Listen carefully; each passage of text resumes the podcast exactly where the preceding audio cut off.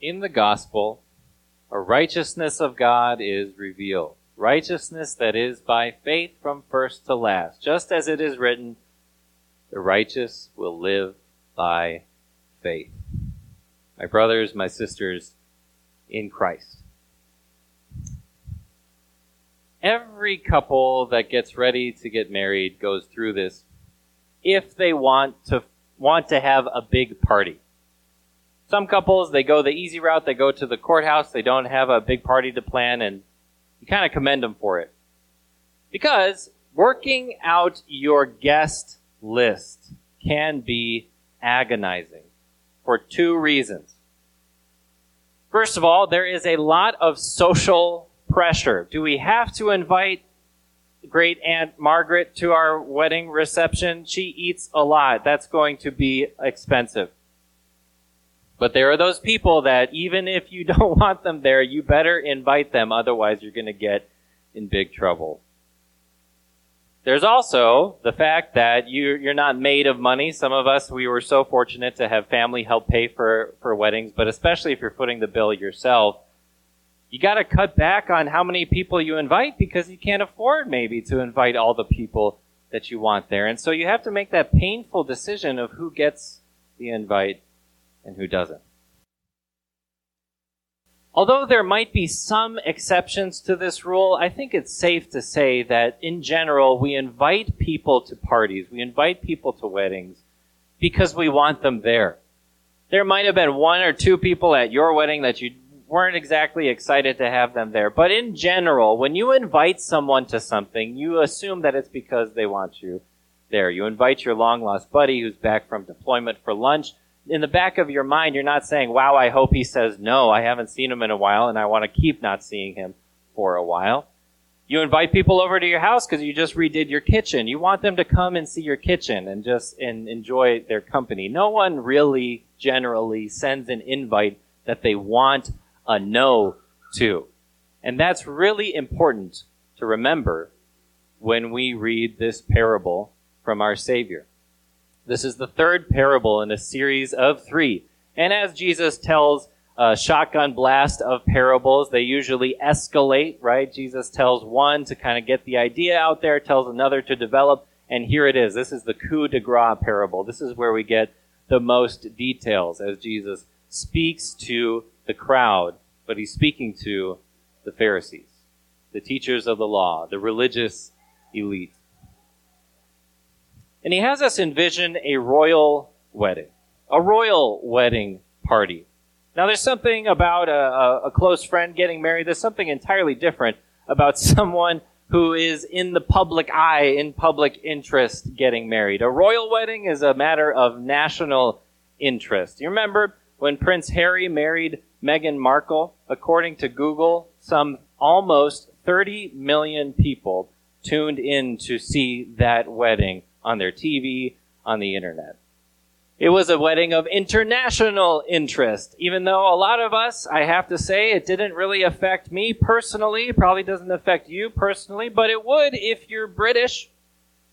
You would care a lot about that wedding. And so Jesus has us envision a king who's throwing a wedding banquet for his newly married son. Now, the king, as he forms his guest list, he doesn't have the same limitations that you and I do. He doesn't have to worry about costs. He's the king. He has all the money. So you know, if you get an invite to this wedding banquet, he's got the best of wines, he's got the best of meats, he's got the best of the best of the best. And you're on the guest list. And it's no surprise you knew that his son was of marriageable age. You knew that kings, they like to get their kids married off so that they can form alliances. You saw this coming. Maybe the king even sent out his save the dates. So the invited guests, they knew all along that they were invited to this wedding. Even maybe some of them said yes right away. So it's not a surprise when the king sends his servants out and says, Hey, the wedding's ready. Why don't you come on over? So there is no reason why now is the time that they say no. They flatly refuse the best wedding banquet they are ever going to get. That makes no sense. So, what does the king do when he sees that his invited guests are not interested in attending his wedding banquet? Well, what would you do? I might just cancel the whole thing, save a lot of money. The king doesn't say to himself, Oh, good, I was hoping that my guests wouldn't come. He sends his servants out a second time. And you catch more flies with honey than with vinegar, so he reminds his wedding guests what they will find when they get there. Come to my wedding banquet, he says. My oxen and fattened calf have been butchered and everything is ready. Come to the wedding banquet. When you come to the party I've invited you to, you're gonna see good things. You're gonna eat and drink good things. Now I know that there are a couple of us who are a little bit more on the introverted side. Going into a big wedding banquet with a big crowd of people gives, gives me, gives us a little bit of anxiety, but all of us love free, good food. The king is saying, when you come to my party, you're going to have good things. Come on. He's, he's begging them. He sounds a little desperate. It's not like the king needs people at his wedding banquet. It's not like it makes his life any better, but the simple fact is the king's throwing a party. He wants to share good things. So why wouldn't you go? The people that the king is inviting, they first deny him, they decline the offer, and then they get nasty. Did you catch that? They paid no attention, one to his field, another to his business. The rest seized his servants, mistreated them, and killed them. The king was enraged. He sent his army and destroyed those murderers and burned their city. Wow. Does that sound like an overreaction? I don't think so. Because he is the king, remember? He's not just a rich guy throwing a wedding banquet saying it would be nice if you came. And if you say no, you kind of snub him socially and maybe he's not going to call you again. This is your king of your country. And when he says do something, it's kind of in your best interest to do it. And so people, these people are flatly, they're, they're digging their heels and they're even getting antagonistic. They're not just social enemies. They turn themselves into political enemies. So how should the king respond? How do kings respond in Jesus' day to political enemies? They wage war on them. And you guys are, are smart. You're a step ahead. You know that this parable represents something about the way God interacts with us. You can tell that in Jesus' parable, the king represents God. I think God gets a bad rap when people read the Bible, uh, especially the Old Testament, and they see God's reaction to the sin of mankind, when people hear about the very real presence of a hell where people go to suffer for their sins, it sounds so nasty. It sounds like an overreaction. But I want to ask some, ask you to imagine something that's impossible for you to imagine. How would you feel? How would you feel if you created a human race for the sole purpose of you showing them love, of you giving them good, of you giving them the best of the best. And almost as quickly as they are created, they turn their backs on you and run in the opposite direction. From one bite into a forbidden fruit to centuries upon centuries of rebellion and sin and wickedness, how would you respond? I don't think I would last, my patience would last nearly as long as God's did. Because throughout time, God sent his prophets, he sent representatives. There was Moses, there was Isaiah, who we read from this morning, John the Baptist, and even his own son, God in the flesh, Jesus. And how did sinful, rebellious mankind respond every time we mistreated his representatives? We mistreated his servants whom he sent to call us back. God sitting there just saying, when you come to me, you get nothing but good, but centuries of human history of us saying no, thanks, and turning in the opposite direction. How good, how should God respond? But this is where the parable gets kind of interesting. The two parables we've had before this one don't have nearly this much detail. This one gives us another shade, another side of the equation to consider. Jesus continues He said to his servants, The wedding banquet is ready, but those I invited did not deserve to come. So go to the street corners and invite to the banquet anyone you find. So the servants went out to the streets and gathered all the people they could find, the bad as well as the good, and the wedding hall was filled with guests. But when the king came to see the guests, he noticed a man who was there, um, a man there who was not wearing wedding clothes. He asked, How did you get in here without wedding clothes, friend? The man was speechless. The king told the attendants, Tie him hand and foot, throw him outside into the darkness, where there will be weeping and gnashing of teeth. For many are invited, but few are chosen. What remains true of this king throughout the parable is he has good stuff that's ready. He wants to share it with people. He will do anything to share his good stuff with people. The first group of his invited guests, they didn't want it. Fine. Cut them loose. Go after more people. We need people at this wedding banquet to partake in these good things because good food begs to be shared. You don't cook, uh, you don't smoke an entire brisket for yourself. That's way too much meat for one person. You have people over, or you eat what you can, save what you can. Maybe you give away the rest. Maybe you sell it. But there's something about good food that just has to be shared. It's important to remember that this king, he's not benefiting if people come to his banquet. He's not trying to get anything out of them. He just wants to share his good things. So he'll go out and get whoever he can. He'll scour the nooks and crannies of the city over which he's ruling to get all people from all walks of life to come and just taste and see that what he has is good. But there's this guy who shows up and you can pick him out in the crowd because of the clothes he has on. Now, I read in some commentaries, I've heard it before, that in, in Jesus' day, sometimes people would invite people to their weddings and there was a uniform you had to wear. So they would give you a set of clothes as you walked in, kind of like a, a suit jacket at a country club. But then recently I found out that that's not necessarily true. So it's kind of like you guys. You guys all put on nice clothes as you came to church today. Thank you for that. But think of how much nicer you would wear, uh, nicer you would dress if you were, you were going to Prince Harry and Meghan Markle's wedding. You might rent a tux. You might buy a suit. You might buy a new dress or something. This guy shows up in the equivalent of a dirty tank top and basketball shorts and flip flops. Now, if you came to church in a dirty tank top and basketball shorts and flip flops, we would say thank you for being here. We're so happy to have you in church. But if you're going to Meghan Markle and Prince Harry's wedding, you would look out of place. And so the king goes up to this guy and look how nice he is. He says, okay, there must be a reason. Why, how come you're in a dirty tank top and basketball shorts? Did you not have access to laundry? Did you not know this wedding was coming up? What's your deal? And the guy has no response because there is no excuse.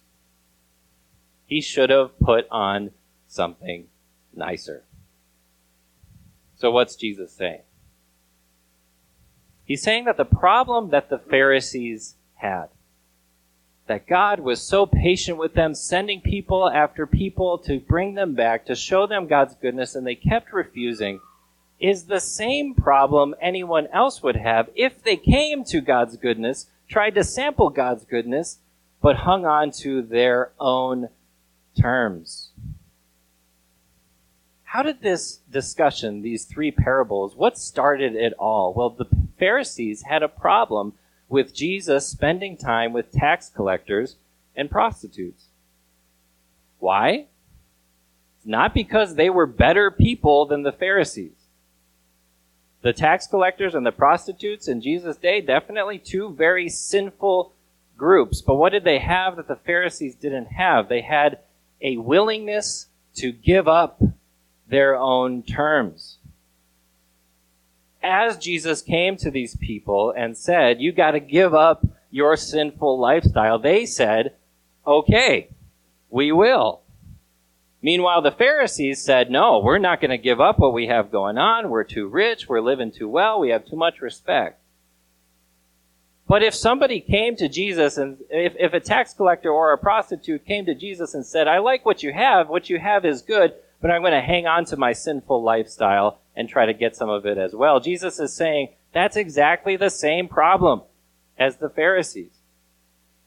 You cannot come into the banquet of God's goodness still trying to hang on to who you are. Still trying to hang on to your own terms. Still trying to hang on to your own prerogatives. And so to try to come and see, come and taste and see that the Lord is good while hanging on to unrepentantly a sinful habit. Or going to God in His Word while hanging on to a belief in something you know contradicts, but you just kind of like it. Or seeing what God teaches in His Word and saying, I like this and I, li- I like this, but I don't like that. Hanging on to your own terms, your own autonomy, your own independence, that's the problem of both groups. They both wanted to be independent of the king. Have you ever had to say no to a wedding invitation? Sadly, my wife and I have had to do this. A couple times we have we've had friends getting married in other parts of the country and we just we just couldn't get there.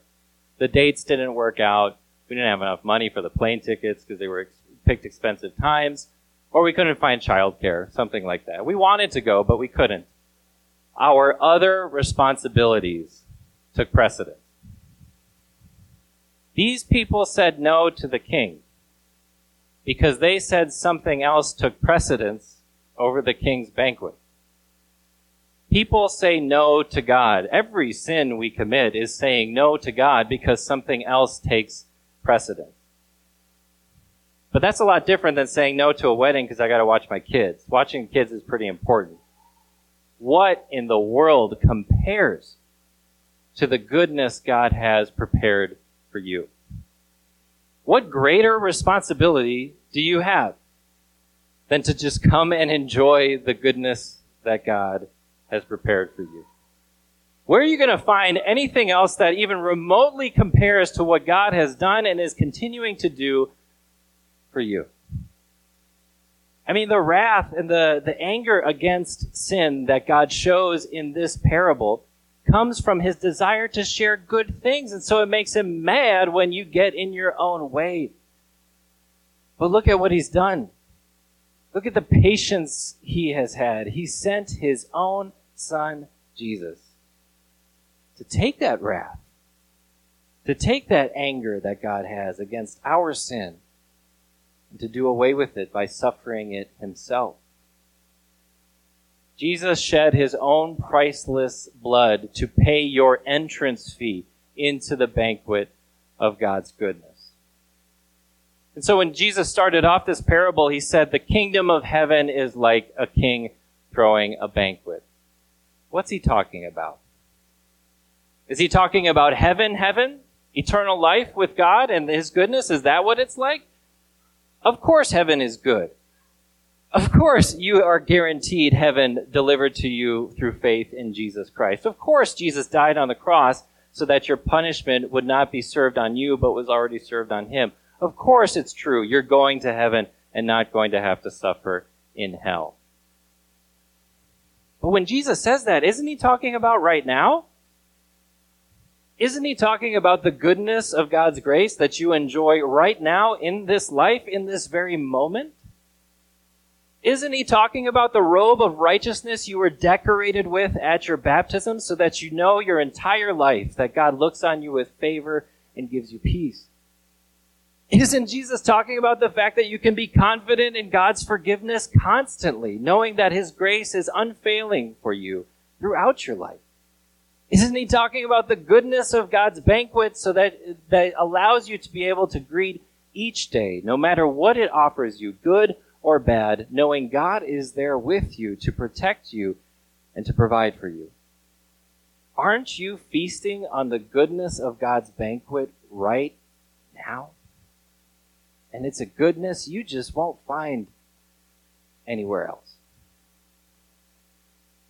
There's one more thing we have to have to talk about, and it's that last line Jesus says, "For many are called, but few are chosen." But what does that mean? I'll tell you how some people take it to mean, and I'm going to disagree with it. They mean that the invite to believe in the gospel goes out to everyone, but it's only effective for some people that the preaching of the law and gospel goes out to all people, but it only takes root. God only causes it to create faith in the hearts of some people. And here's why that doesn't work. Why do you send an invite? Because you want people to come. Why does God send out the gospel message through the preaching and teaching and sharing that Christians do? Because he wants people to believe it. Makes no sense to say that God would share the gospel knowing all the while wanting people not to believe it doesn't make sense. So what is Jesus saying? The message of the gospel will go out. Some people will react, like the Pharisees. Will say, no thanks, I'm good. The message of the gospel will go out. Some people will react like that guy who showed up in his own clothes will say, I'll see what it's all about, but I want to keep doing my own thing people's own heart problems can get in their own way of believing the gospel. But here's what we learn from this parable. Take something from God's patience, the king's patience with his invited guests. He doesn't give up as soon as they reject him, but keeps sending after them. Maybe we can learn something from that too where the people that you know that are rejecting the gospel or appear to in your life, don't give up on them. Remember what God did in this parable. He goes after them and goes after them and goes after them. And also remember what the banquet is. What you are inviting people to when you share the gospel. You're sharing the gospel with people because when they hear it and believe it, they will experience good things. You want the best for them, which is what God wants to. Amen.